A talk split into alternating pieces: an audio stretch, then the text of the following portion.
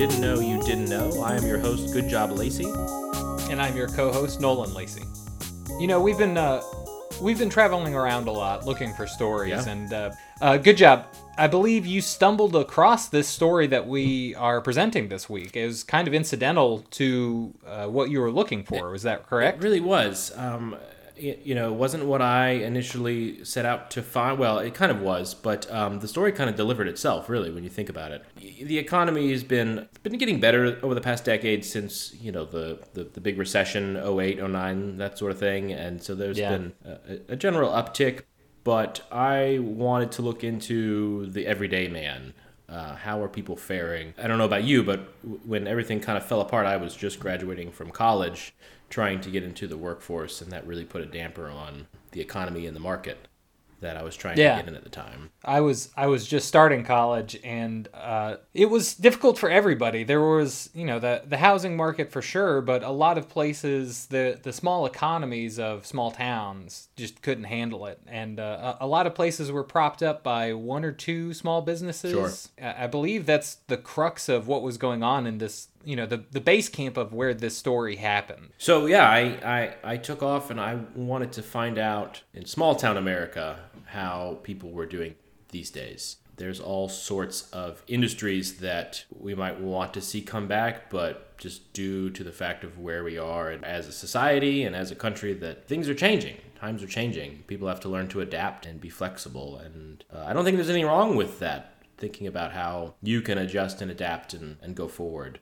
But it feels like in a lot of these small towns, you know, with these larger businesses taking over their entire economy, that it, it's almost worthless to get money, and it's better to just get, you know, company script as they had in the early 1900s, where you know you live and work for this company, and you might as well get money that's more valuable to the company to survive Right, than just right. getting American dollars because they already because- have they, they they own everything in the town anyway. Correct. Yeah. yeah.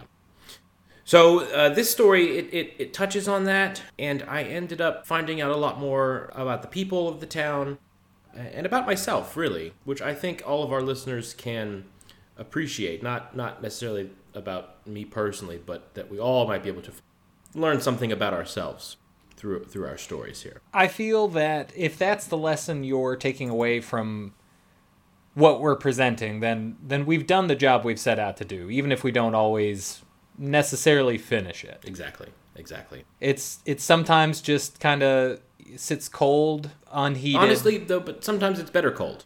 You know what I mean? that's true. Yeah. that's true. Yeah. Anyway, let's let's dive into it. Um, my recording it picks off. Uh, excuse me. My recording it picks up on around the second day into my assignment. Once I ran across a, a guide who helped me in this local part of the country, and we'll we'll we'll let the story pick it up from here. All right, let's get into it.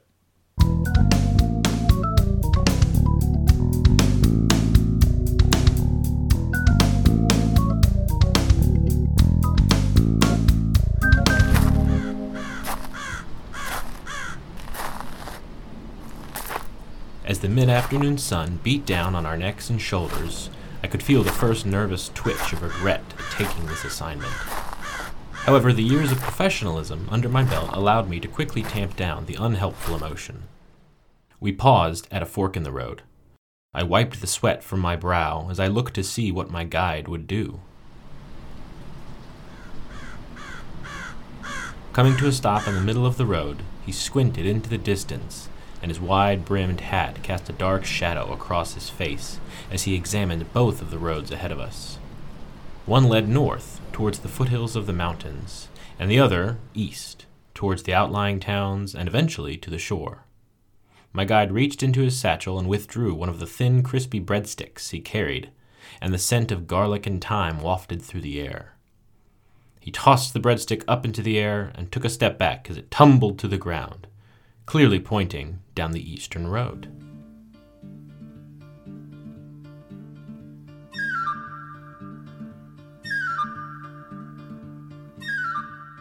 He readjusted his pack and zipped up his leather bomber jacket.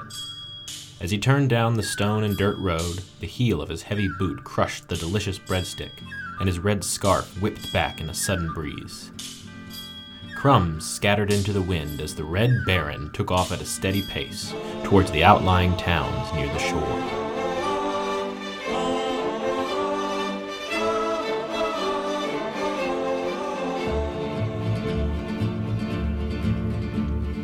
I was two days into my most recent assignment to investigate some of the crumbling industries in local areas.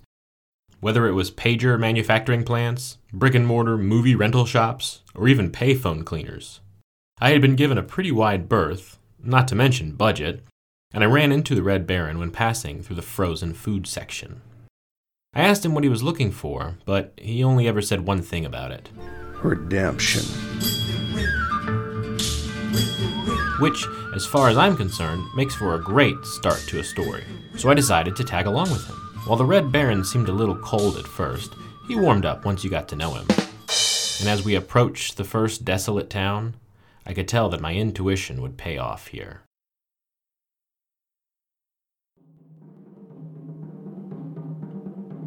Although the small town seemed pretty run down, it looked as if it had once been a bustling mecca of trade and commerce. Surely I'd find the story I was looking for. The main thoroughfare through the town was well worn, albeit sparsely used these days. It looked like everyone in the town was being driven around by scruffy looking young fellas in what seemed to be Camrys, Accents, and Honda Civics. Hey, pizza time. Hey, what's up, man? Hey, hey, get your pizza, bruh. Delivery boys. I hate delivery boys. We continued in towards the main square of the town. A wiry looking man came shambling out into the street to greet us. He was dressed in a dirty shirt and baggy brown pants being held up by brown suspenders. He had a long white beard and a battered brown hat on his head. He shambled towards us on a rickety old cane. The Red Baron maintained his pace as the little man hustled to keep up with us. Oh, hey there. You must be new here. I'm one of the Hunt brothers. The last one, actually. Yes, have you come here to make your fortune? Maybe earn a little dough? Maybe do a little topping smuggling? Quite a possibility of that. Or maybe you'll end up dead. Yes, sir. this town's not big enough for two pizza gangs. This one, this is the Papa J gang. Their leader is the Godfather, after the original Papa John left. And this gang over yonder, well, that one's led by Little Caesar. But don't let his name fool you, no. It's not just romaine lettuce and croutons over there, no, no, no. He's a tough pizza too, yes, sir. Me, though, well, I'm your friend. Surely remember me when you make it rich, yeah? I welcomed you here. Now don't you forget me, the last Hunt brother. Yes, sir, that's my name. We paused, and the Red Baron cocked an eyebrow quizzically at the small man. Eventually, we continued in the direction we had been, which also happened to be the same direction that the Hunt brother said led to Little Caesar's.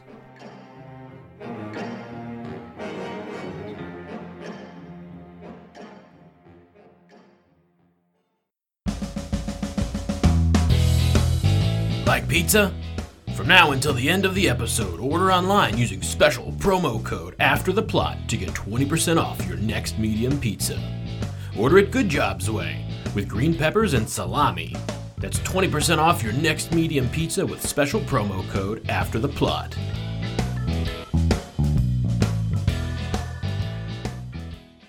Eventually, we came to a large house on the side of the road. Several rough looking individuals were posted up near the fence of the house. And while the Red Baron gave the house a wide berth, not wanting to start trouble, the men had other ideas. Well, well, well, looky here, boys. Looks like we got ourselves a tourist. The Red Baron slowed and looked in the direction of the commotion. I made a point to quickly get out of the road and hide, or and crouch behind some barrels. For journalistic purposes, you know. Now, somebody help me here. Somebody tell me what day it is. It's Thursday, boss. And now, correct me if I'm wrong, but the uh, the buffet ain't open on Thursdays. But it looks like this guy here, he thinks he can just uh, waltz on up to it. Gentlemen, pleasant days and long nights to you. Just passing through, looking for lodging for the night. Hey, boss, Do we mean lodging like they got at the California Pizza Kitchen in the middle of town? Clam it, you pipsqueak! For Christ's sake, you flap your gob more than a noodle chef pulls noodles. Now, don't let my store manager my franchisees here fool you. The name's Sbarro, the right hand man of the boss, Little Feather. And I can tell you, you ain't welcome in this town. So I suggest you make like dried basil and fucking leave. Suddenly, Sbarro drew breadsticks on the Red Baron, along with his two lackeys. The Red Baron's hand fell to his hip, where the end of his red scarf obscured the razor sharp pizza cutter at his hip. An electric tension suddenly filled the air. As the gang members held their deadly pointed spears of focaccia and olive oil deliciousness in the direction of the Red Baron, he slowly tipped his hat and backed away from the house. I quickly hurried to catch up with him as he made his way back in the direction we came, towards a run-down building in the center of town. It was just slightly on the better side of ramshackle. Half of the windows were boarded up, and the ones that weren't were nearly all cracked or chipped in some parts. We approached the old batwing doors, and the Baron stopped, brushing dust off a sign on the wall. It read, California Pizza Kitchen. He strode inside, and I followed. For a limited time only, get one two topping pizza free with the order of two one topping pizzas of equal or greater value. And try our brand new premium topping, button mushrooms. Don't miss out on this fantastic deal. Pick up the phone and get yours now. Welcome back to the studio, everybody. This is your co-host Nolan Lacey, and I'm here with our other host. Good job, Lacey. Hey, everybody. I do have some questions about this story. Sure, sure. Um, you know, we we do meet up in this town, but I was not present for most of this, so I did not see a, a lot of what you saw. I didn't get the Yeah. same perspective coming into town. I, Yeah. I I definitely was brought in. I was patched in much later, so the the violence is surprising for such a small town.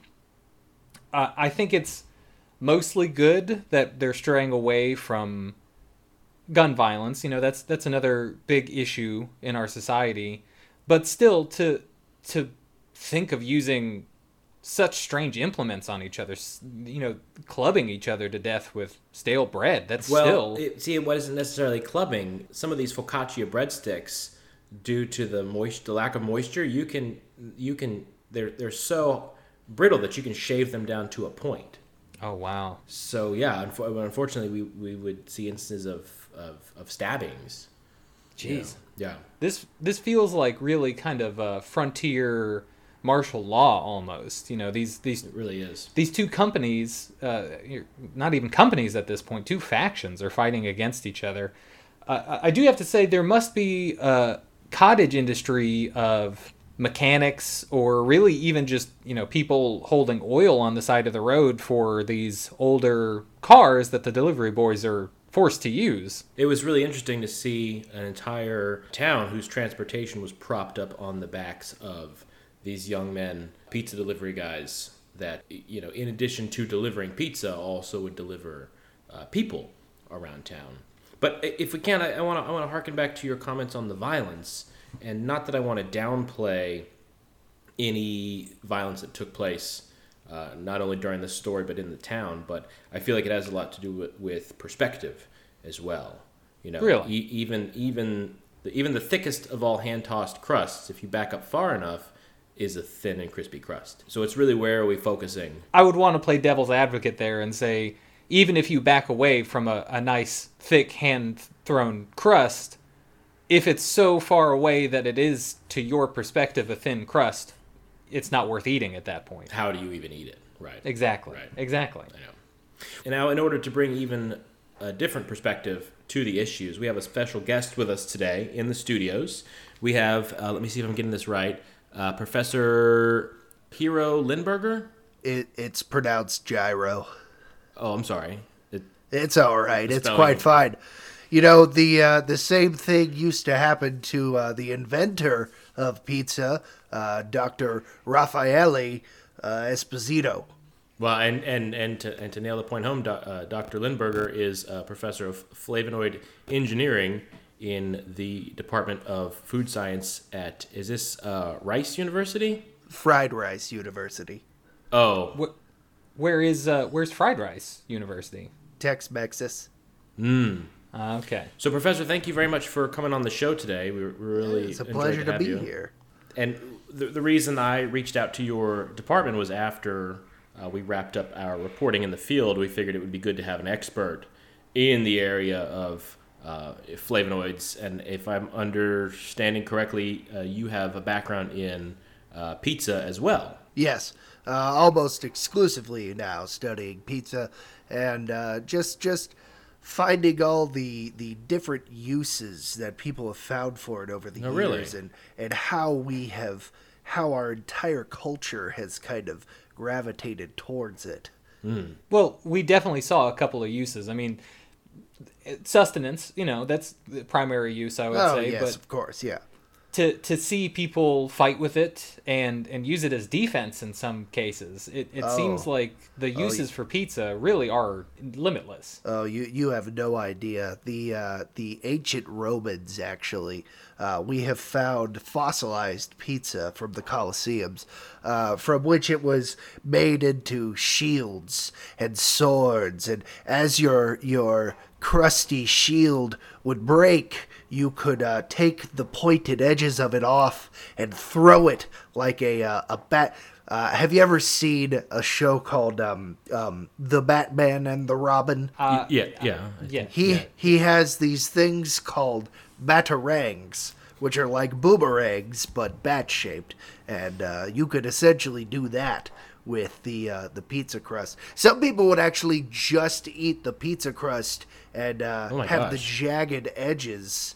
Or, or sorry, eat eat the pizza and, and have the jagged edges from the crust, and they would just do that. So would these be, Professor, would these be crustarangs or pizza rangs? Well, you know, the science is still out on that. I, uh, y- y- you know, historians can't agree on anything. Is is this fossil a, a dragon foot or a dragon vulva? We have no idea. We have no way of knowing. But the plaque store is closing in about three minutes, so we got to make up a decision fast. Yeah. You know. True. It- So True. I I do have a question about pizza dynamics. Um, Yes. So most pizzas, you see them are cut into eight pieces. You know, you, Yes. you get the wheel and you cut them into eight pieces. However, the the larger and larger the pizzas get, the more square the cuts get. Now, is that because of the intrinsic properties of pizza that the shape becomes more sided as the pizza gets bigger, or is that just because people are lazy and can't cut square or triangles out of pizzas in large size? Now you see, it's it's less to do about uh, laziness. I, I see where you're coming from. It's it's a it's a common feeling. Um, no, it it comes from the fact that pizza, uh, when it's cut into a bread tangle, uh, it changes the flavor profile of the entire thing. So uh, when when the surface area of the pie exceeds uh, what we call in the science uh, the Brooklyn sweet zone, it, it becomes too large to, to really appreciate in a triangle form, and the bread tangle makes it uh, uh, much easier to obtain. Because if it's a triangle, let's say this pizza is the size of uh, I I don't know. Let's let's say a twenty foot wide pizza. You know, That's a lot of pizza. Yeah, that's a lot of pizza. So you get a triangular slice of that. Well, now you've got a slice that's twenty feet long. What the hell are you? You, you know, what are you gonna do with that? That's true. But if you cut them all into uh, at max one foot bread tangles, then you're in a great, you know, you're in a good situation. I just uh, just want to jump in here and say you're you're listening to uh, After the Plot on Final Plank Media. If you're if you're just joining us, uh, we have Professor Hero Lindberger, uh, who is It's, the it's doctor. pronounced gyro. Excuse me, uh, Professor Gyro Lindberger, who is That's okay. Professor of Flavonoid Engineering.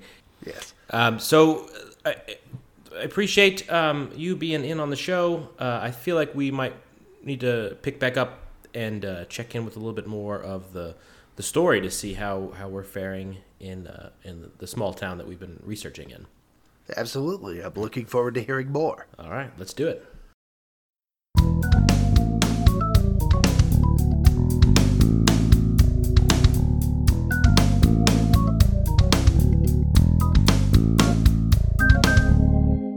Pizza kitchen looked like it had seen better days. A checkered pattern across the floor of tiles, which had once been black and white, were now both a dirty shade of gray. Booths lined one of the walls, the upholstery ripped and torn in the seats. On the far end of the place, a small arcade full of old video games booped and beeped in the corner. A portly man in a white chef's coat, white pants, and a tall white hat wiped down glasses at the bar. His uniform was immaculate, and as we approached, I could see the word Boyardee embroidered on the collar. I'm looking for a room and a meal. The chef set down the glass and rolled his eyes as he turned to reach for another smudged glass to polish. And let me guess, you don't got no moolah to pay, eh? I can work. No, I do not need your kind of work. You take some of these here cold beefaroni, and you be on your way, eh? You, you and your friend. The chef went over to a large pot on the counter and dished out two bowls of beefaroni. He nearly slammed them down on the bar in front of us and plopped two spoons in between them. This a whole town already dead, and everybody in it. They just don't know it yet. We both sat, and I tucked in to the congealed pasta. After the excitement and adrenaline from Little Caesar's place had worn off, I realized I was famished. The Red Baron continued to speak with Chef Boyardee as he nibbled at his pasta. What's wrong with the town? Seems like it's got plenty of folks in it. Yes, but it's not all the kind of folks that you want to have in your town, eh? There's a pizza war. Been going on for months. Both sides. They kind of back down. First, you had the Little Caesar gang. I see you already met his main man, Sbarro. They took over the pizza market in this town after the original Papa Johnny left. However, that was only until the Godfather took control of the Papa J gang. The Don, he is a ruthless, especially when he lets loose his wild man, Chucky. That guy, he's a whack job. Anyway, when the Don came to town, the competition started. At first, it was a friendly back and forth. The Godfathers, maybe they added the pineapple. And then the little Caesar, he comes back with the ham. But before you know it, it's gone crazy with the chocolate, pineapple, bacon, and mayo pizza. Or maybe one of the guys, he does a steak. And then the other competition, he spices it up a little bit with the steak and the wasabi. But before you know, you got it the mango tequila wasabi steak. People kind of thrive in a town like this. This town has gone crazy with the toppings.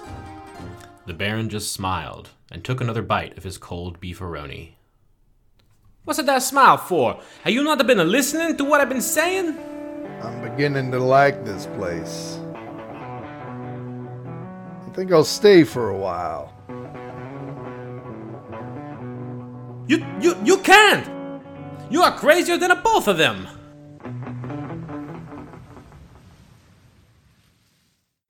Fed up with the lack of flavor in your life? Oh no, this salami's got no flavor.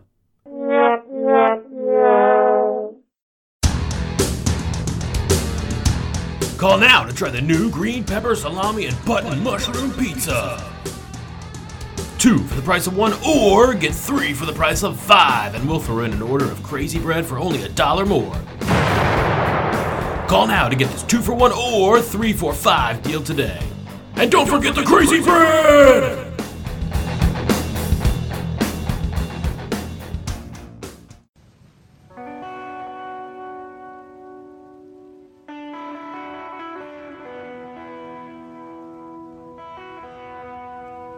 Once we finished our complimentary beefaroni, Chef Boyardee cleared our dishes and anxiously settled back to polishing glasses and tidying the empty bar. An unsettling silence fell over the pizza kitchen as the Red Baron sat back in contemplation, picking his teeth with a wooden toothpick that he had poured from a repurposed Parmesan cheese shaker.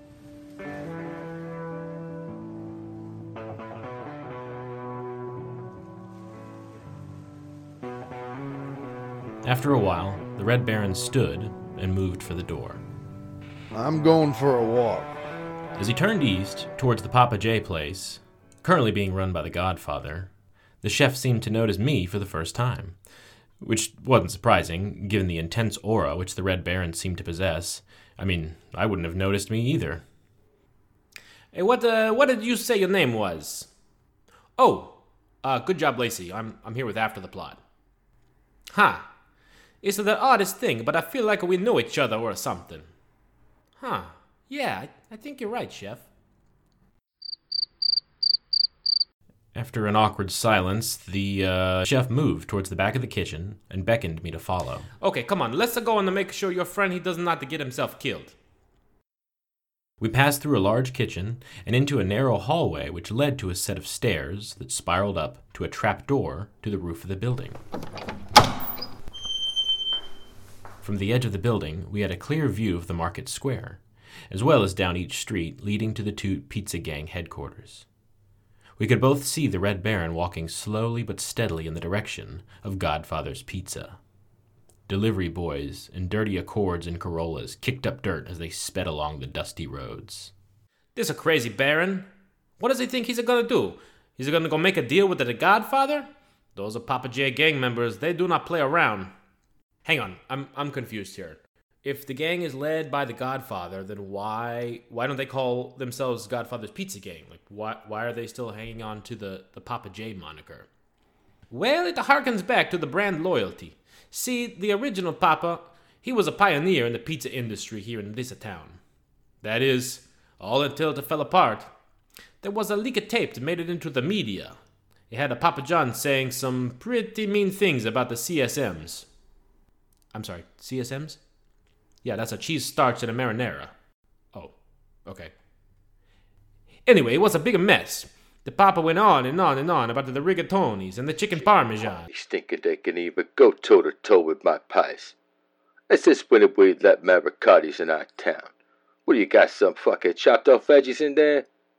Did you got these fucking lasagnas coming along, eating into the family sized meal market? I tell you what, I am the fucking family size meal market. They don't even speak the fucking language. They let marinaris get all cozy with the fucking ricottis. Now we got a bunch of little fucking pig maricotti babies around town. Like I wanna fucking look at that when I'm online at the bank. What are you trying to look like? Some fucking uppity penne alla vodka? Please. So yeah, he kind of had to leave the town after that. That's the when the Godfather came in, and he brought the extra cheese with him, so to speak. Oh wait, look, your friend, he's nearly there. By now, the Red Baron was cautiously approaching the Godfather's building. The neon sign hanging from the window, which blinked and buzzed the word open, illuminated the gingham tablecloths all over the tables in the establishment. Apart from the Baron, there was no one else to be seen on the entire block. He paused about 20 yards from the front door, well out of range of anyone who might want to fling a sharpened breadstick between his eyes. Hey, Godfather. Watch this. With that, he turned on his heels and strode in the opposite direction, directly towards Little Caesar's. As he did so, we could see the doors crack open and blinds slightly separate as members of Godfather's Pizza peeked out to watch the action. The Red Baron marched right back towards Sbarro and his store managers, who were still posted up where they had been earlier in the episode. Something wrong with your hearing, stranger? Didn't we tell you to get lost? Without warning, Sbarro drew an extra long breadstick. Two store managers did the same, and a grizzled looking franchisee reached into his pockets and emerged with two glass shakers filled to the brim with red hot pepper flakes. They all rushed the Red Baron. With a flash, the Red Baron darted back to keep distance between himself and the attackers. Simultaneously, he drew a shiny pizza cutter. The 10 inch circular blade glinted in the sunlight and sliced right through Sbarro's breadstick, causing the other three men to pause slightly. The Baron quickly took advantage of this pause and rushed in, pizza cutter spinning wildly.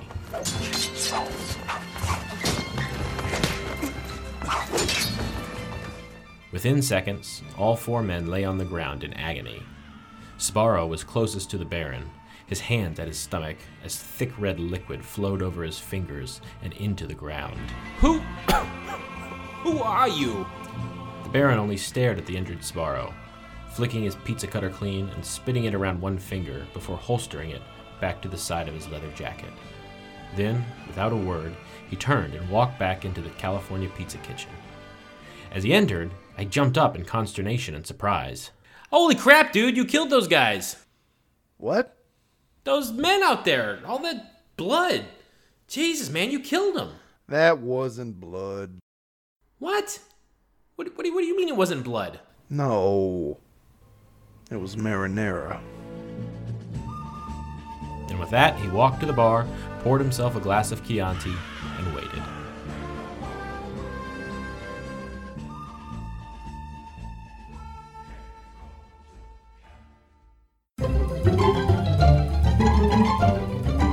Call today for this deal that won't last. Get one small pizza with two toppings for the price of two topping pizzas, one of each size medium to large, or two small and one large, and we'll throw in an order of super insane crazy bread for free. And introducing the newest lineup to our menu the green pepper seven layer salami button mushroom nacho cheese with a parfait dipping sauce pizza. Get yours today.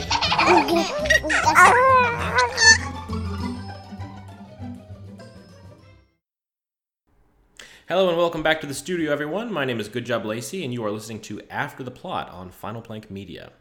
If you're just joining us, we are looking into the uh, crumbling and again recovering economy in small town America. Uh, we have been investigating um, in a, a, current small town the prevalence of uh, pizza gang violence. Uh, and in order to bring a little more background, a little more clarity to the situation, um, in addition to my co host, Ronald Lacey, um, It's Nolan. we are also joined with Professor, uh, let's see if I can do this right, Gyro Lindberger.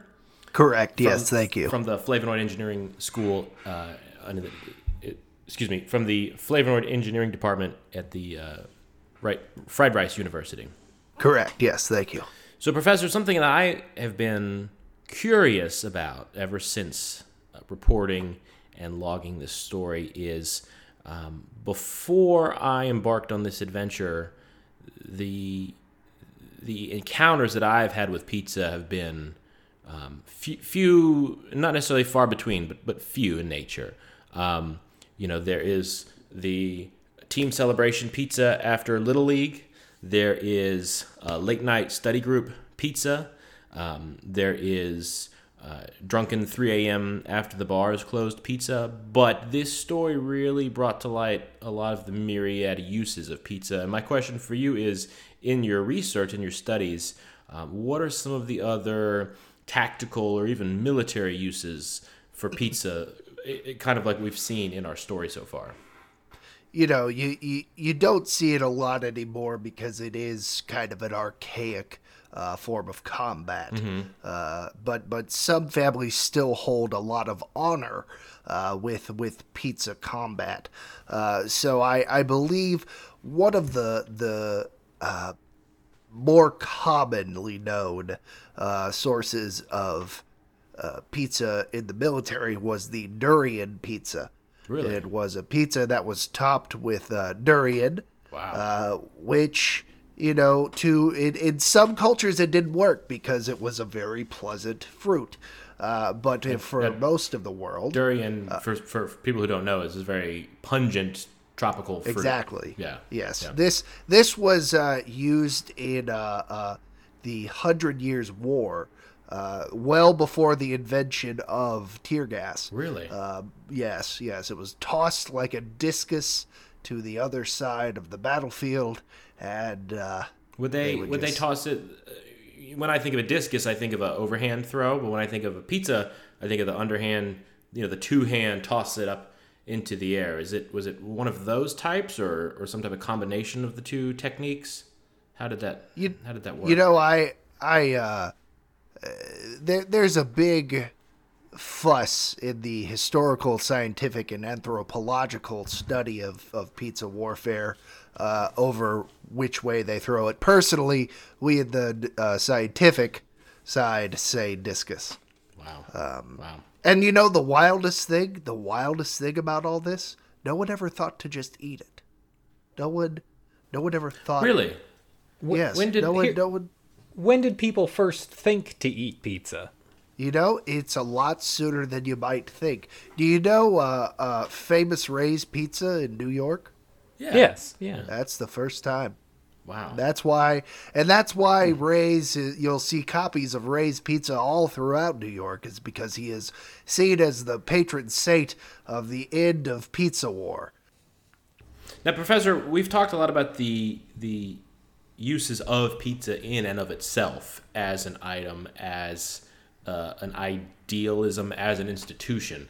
But something that another question that I have that arises frequently is what about the surrounding environment during the eating, during the preparation, during the consumption, during the development of pizza? One one problem that I always run into is, you know, I'm an avid, as as my fans know, I'm an avid reader. Um, I, I read all sorts of texts and books and backs of things and sides of things and anything that uh, I can point my eyeballs at, I'll uh, I'll read. Um, but something that, that happens a lot is while I'm preparing pizza, I, I, I have a hard time reading. Uh, I get dough on the pages. Uh, I get flour in between the illustrations. I might end up with some marinara on the spine.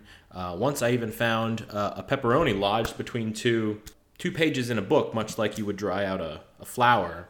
As as a reader, what can I do to get around this issue of not being able to physically maneuver a book and pizza dough simultaneously?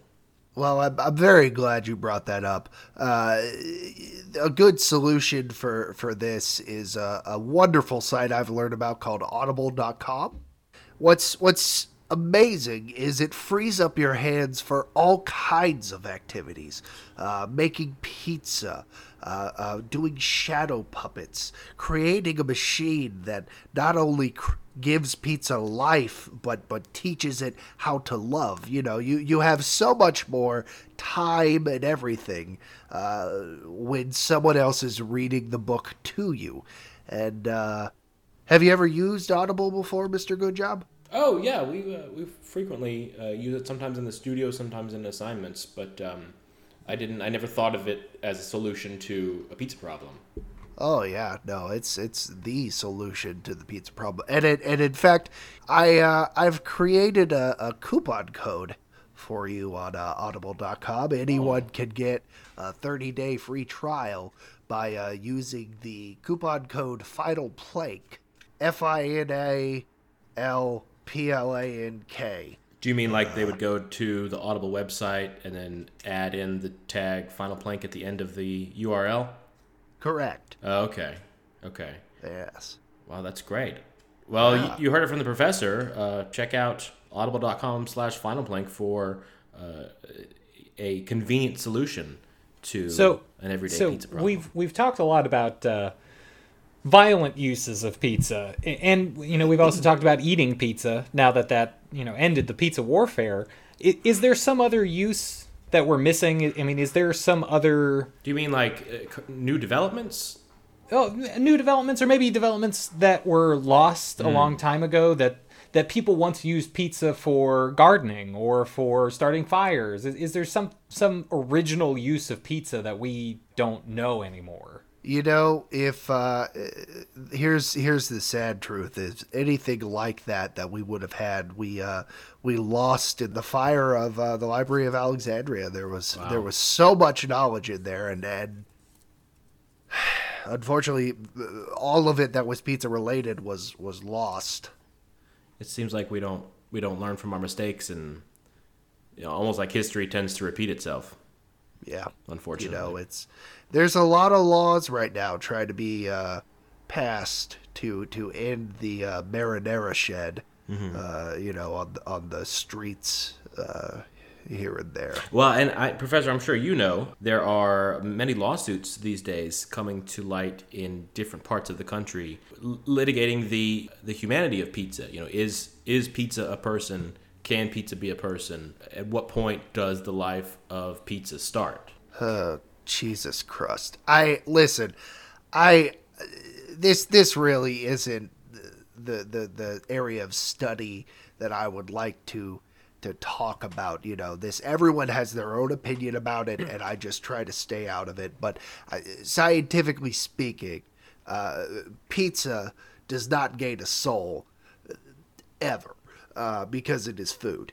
Um, That's interesting. You know- I, I I always I, not that I disagree with you, Professor, but at this show we like to give both sides of any story uh, and let the listener decide for themselves. One one of the things that I had heard uh, is that not only does pizza have a soul, but it it the very life of pizza begins at convection. See, now I, I've heard that pizza it, it goes even further back than that.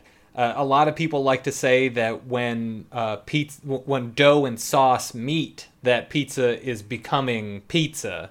Uh, and some people even take it even further back and say dough has the potential of being pizza, and the potential of pizza is enough for it to have a soul. You know, this is all just conjecture from the uh, the dead sea salt scrolls they found in the ancient Pizza Hut. Now, it's this is all just people making up the the point of view that they want to know. So it's it's I I don't I respect that that's what you believe, but from a scientific standpoint, no. And I'm not I'm not saying that's that's what I believe, but eh, having a, a pizza expert on the show, I I, I do want to see your opinion on all these different perspectives. Oh So- yes, so, I, yeah, I'm I'm sorry for getting heated. This is a conversation I have with my son every Thanksgiving, and it's it's just it heats up. Why am I talking about this on the radio? We, uh, no- no worries, no worries. Well, yeah. We uh, we appreciate you being in, Professor. Um, Yes. So let's let's dive back into the story and uh, hear the epic conclusion of part one of our story, looking into the uh, secret life of pizza in small town America.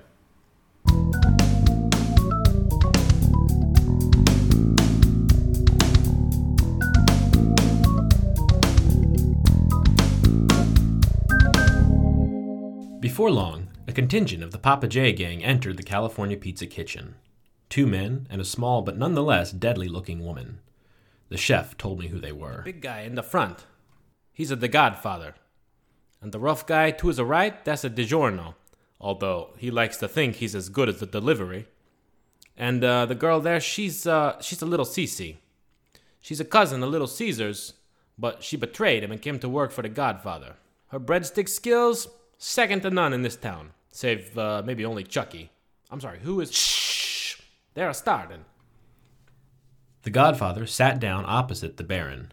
DiGiorno stood behind and to the left of the Godfather, hands relaxed but very near his own pizza cutter. Cece remained at the door, arms crossed as she stared into the middle ground, observing everything around her. My scouts say you're very talented with a pizza cutter. The Baron only gave a slight nod to the Don. It would be a shame if your talents were going to waste. So I'd, I'd like you to come work for me. I'm willing to pay you three arcade tokens. The Baron looked squarely at the Don, then up at DiGiorno, then back to the Don.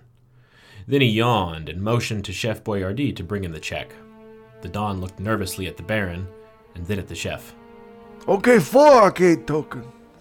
Five.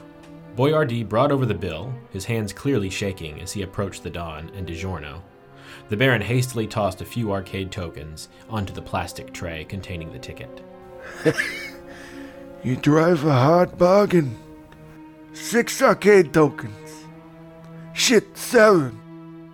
You add very slowly. The Baron gathered his effects and began for the door, with the Godfather closely in tow. Ten. Tw- Twenty. Twenty-five. Okay, thirty.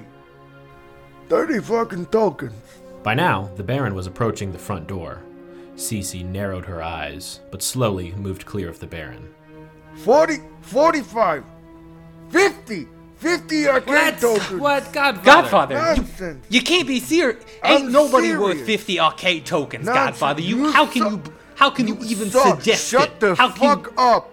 You saw what he can do, the Little Caesars guys. Look, why don't we just wait until Chucky gets back into town, boss?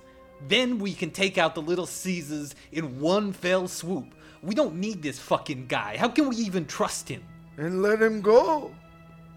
And where do you think he'll go, hmm? Just leave town? Or will he go strike a bargain with Little Caesar himself? DiGiorno frowned in consideration as the Godfather turned back to the Red Baron. So what do you say? Fifty arcade tokens. Half now, half when the Caesars are dead, and you live and eat in my home until then. Soup, salad, and breadsticks. All the breadsticks you could ever want. Do we have a deal? It certainly appears so. But we're nearly halfway through the episode, and there's no way I could normally fix your problems in such a short time. So you know what that means. Pizza montage! Pizza montage. And just like that, the Baron went to work for the Godfather. It wasn't long, though, before the deal went sour.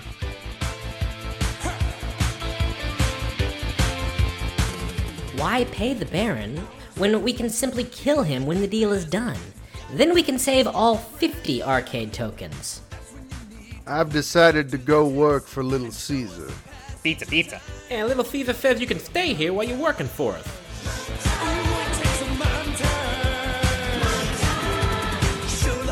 This isn't a game. We ain't playing dominoes, for Christ's sake.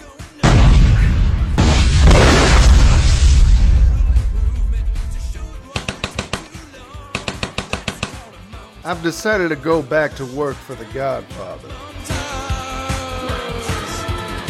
Yes, the 50 arcade tokens. Just like we promised. Then we're gonna take this guy here for a little visit to Pizza the Hut. Guta, guta, Freschetta. I've decided to go back to work for Little Caesar. Pizza, pizza. Yeah, Little Caesar says we're gonna hit a big shipment of toppings coming into town from across the border. It's a load of confit anchovy raisins. They're the linchpin in the Godfather's new pizza campaign. The garlic aioli pause button mushroom ranch surprise pizza with confit anchovy raisins and a cheeseburger reduction. I don't know any of. Can you just point at who I'm supposed to? Okay, I'll get him. All right, I've made enough arcade tokens for now. I I think I'm. It might finally be time for me to leave this town.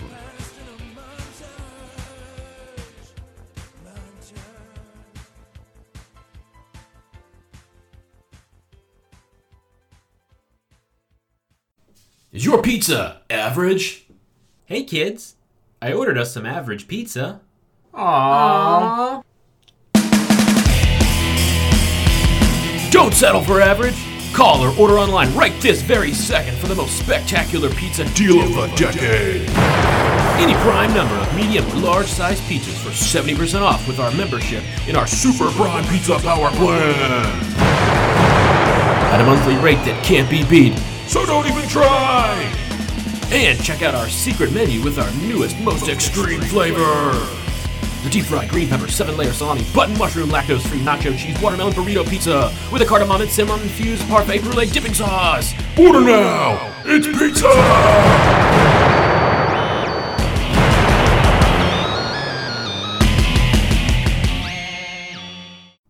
The morning came when the Red Baron and I were ready to leave town. I had enough footage to sort through for a decent story, and the Red Baron even gave me 10 arcade tokens to take with me on my way. But the violence had been escalating, and the two gangs seemed set for mutually assured destruction. And while the Baron had done plenty of work for each gang, they had begun to grow tired of his unpredictability, and it now was too dangerous for him to stay in town. We met on the edge of the town, having taken a ride from a pizza delivery guy from the California Pizza Kitchen. The busted Honda CRX puttered off back towards the center of town for another fare. I went to shake the Baron's hand, and suddenly he froze and slowly turned back towards the retreating car. What? What? What is it, man? I I didn't tip the driver. I have to go back.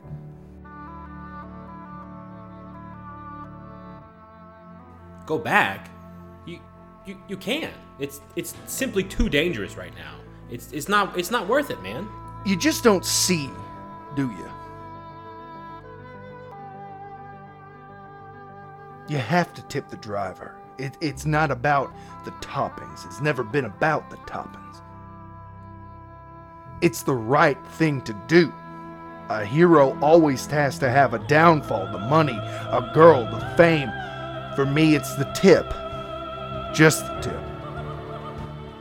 I, I gotta go back there. I gotta give him the money. Otherwise, I fall into the same problem that we saw in The Dark Knight, which was incidentally one of my favorite films that they put into production. You production. know what? I- the chef was right. You you were crazy. And so we trotted back towards the California Pizza Kitchen to leave the delivery guy one last tip. But when we got there, things took a turn. Well, well, well.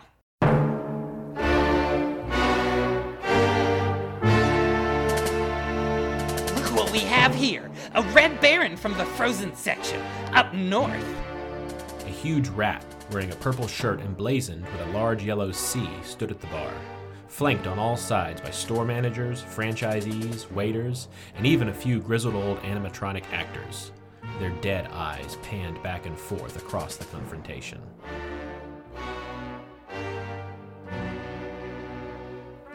And I trust you know who I am, don't you? You must be Chuck. Chuck E. Cheese. Been hearing a lot about you. Good to finally meet you. You're shorter than I imagined. The Baron's hand moved slightly to his hip, where the tasseled end of his red scarf hid the handle of the razor sharp wheel ready to slice through any dish, Ah. hot or cold. Ah, ah, ah. Not so fast there, Red Baron. Don't try anything foolish. We wouldn't want to make this messier than it has to be. Suddenly, Chuck E. Cheese drew a slingshot from his back pocket and loaded up a steaming hot pizza bite. I cringed nervously with the dangerous snack item now in play, and Chef Boyardee was nowhere to be seen. Now listen, we don't have to pull any Without warning, of- Chuck let loose the pizza bite, which flew across the room and directly into the Baron's open mouth. Whoa! Whoa! Oh! Oh, God! Oh! It's hot. But somehow frozen? But not where I want it to be. Ooh! Ah, fuck! As the Red Baron fell to his knees, the Papa J gang members closed in and took him down. It was only by sheer luck, and, and my press jacket, that I was able to narrowly escape.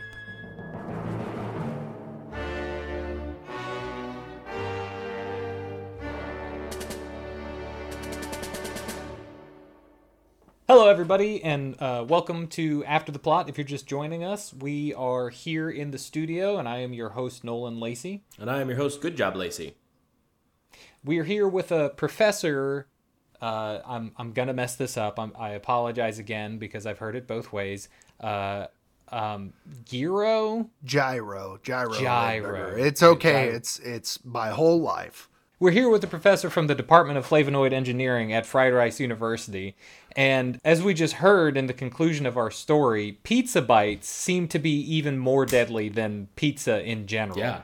Uh, Oh, it- yes. it, it seems like there is a hot and cold function to pizza bites. Is, is there any particular reason that they are so much more dangerous?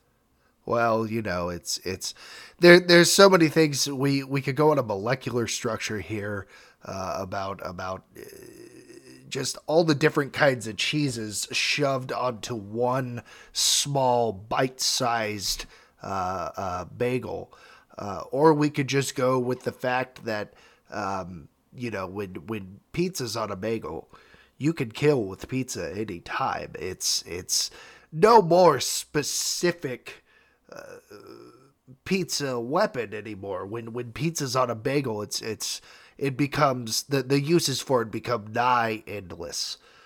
So uh, I, I want to ask you though, why why is there such a heat differential in these pizza bites? It seems like whenever you bite into one, not only do you burn your tongue, you also freeze your tongue. So I, I want to ask you about the, the differential in the, the quantum entanglement and the hot and cold of the different cheeses on, in these pizza bites. I, I'm a bit of an amateur pizzologist in my spare time. And, um, you know, I, I know that this entanglement, as you heat up one particle of cheese in these bagel bites or these pizza bites, the the other particles tend to get colder. Is there is there a specific reason? Uh, I, I know with Swiss cheese, uh, you know the entanglement properties of that because there are holes in the cheese. There are perfect sphere-shaped cheese Ah, balls elsewhere Yes. until you cut into it. It's like And then you Schrodinger's cheese. Yeah, no, it's it's actually called Schrodinger Swiss. It's if you cut it, you collapse the wave function, and we have no way of knowing. You know, science is still working on it. Um, but uh, you you explained it very well, like exactly as as one uh, cheese gets hotter, the other gets cooler, and, and they cause a uh, they cause a uh, a polar opposite reaction, and in reality, uh, it's not the particles that uh, become hot or cold. It's the smell that affects your brain and uh, it convinces you that they are hot or cold. It's like have you ever put your hand on the top of a very hot car and Yes. it felt cold for a minute? Yes. It's like that, but way So more o- extreme. The the observation is actually with your nose and not with the the heat sensing part of your tongue. So that that's why you can have both hot and cold when you're observing it. Precisely. Okay.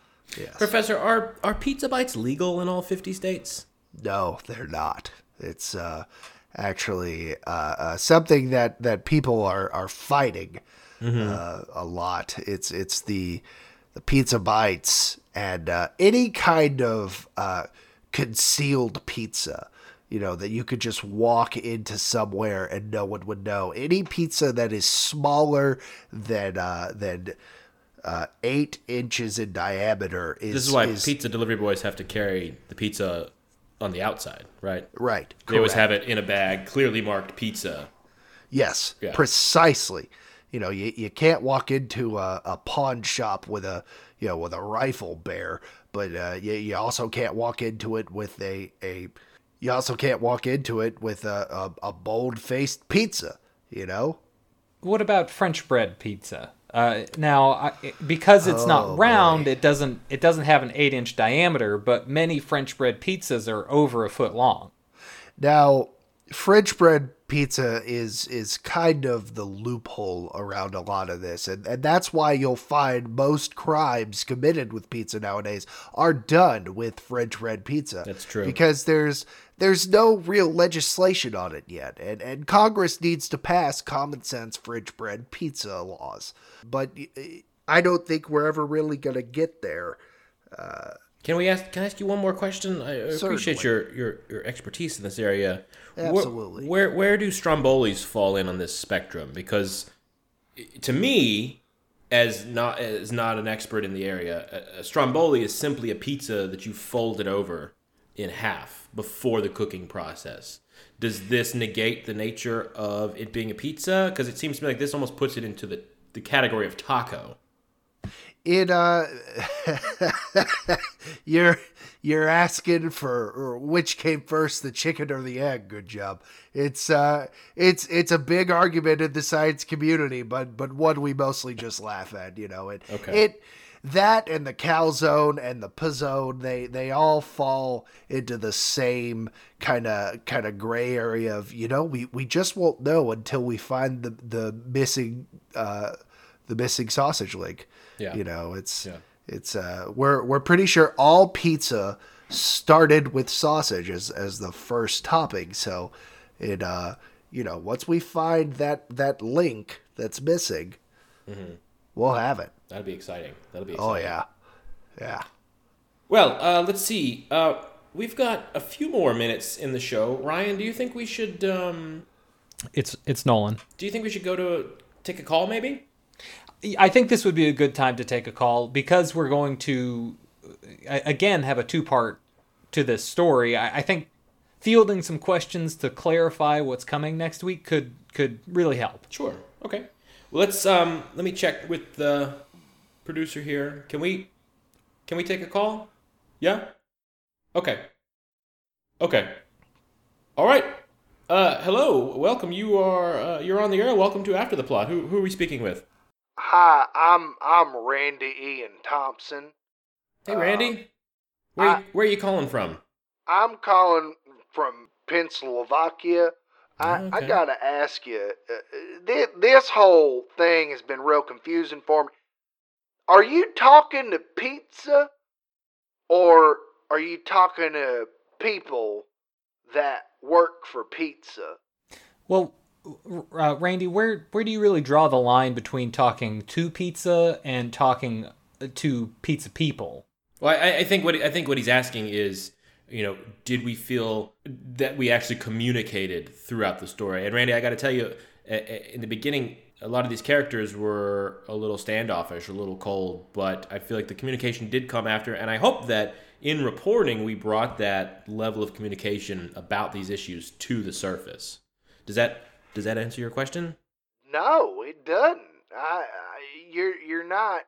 No, I I well, I mean, there's that, and then how how do people use pizza as a weapon? I don't understand that one now. I honestly, I agree with you. I don't know why somebody, I don't know how somebody could bring themselves to use such a weapon against another person. And honestly, when I was reporting the story, the level of of pizza violence that I saw was was really staggering. So, but honestly, when when you look at the shape pizza's cut in, I mean, it's very easy to make spearheads or knives, daggers. You know, like the professor was saying, you bite into a crust and make a little point out of it, and you got yourself a good uh, Yeah. good little throwing dagger. Yeah. But how could you? I mean, pizza is such a, a family meal. How, how, how could you use it for violence? Yeah. I, I understand what you're saying, Randy. it's it's amazing the lengths that people will go to sometimes. Uh, thanks for calling, Randy. We really appreciate you. I hope you'll uh, keep listening to uh, part two of our episode. No, no, wait now. You didn't. Okay. All right. Thanks. Well, that's just great. I, I really love it when we have uh, fans calling into the show to express their opinions and discuss with us the stories that we are telling. It Uh, it feels really rewarding when we're able to answer someone's question so thoroughly for them. I agree. I agree. Well, uh, ladies and gentlemen, and the rest of our listening audience, that is about all the time we have for today. Uh, I want to thank you all for tuning in this month to After the Plot.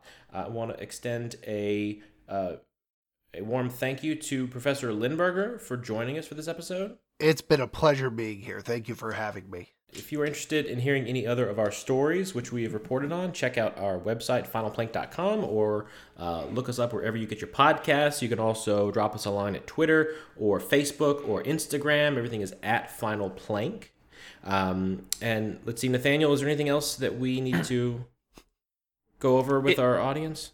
It, it's Nolan, and I I don't believe so. I think you've covered it. I think uh, the conclusion to this story is really going to. I, I think as the tensions rise in part two, you guys will understand that this really was just the crust of this story, and that in the next part, it will come to light and um, really expose what's happening in small town America in a lot of places. Because I don't think this is an isolated story. We will certainly find out next month when you tune in and join us on After the Plot. Take care, everyone. Bye bye.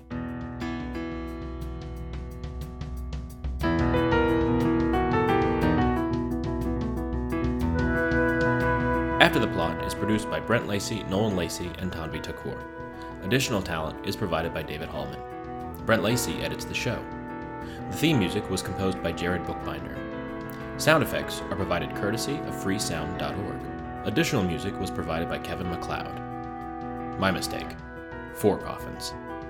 After the Plot is a production of Final Plank Media.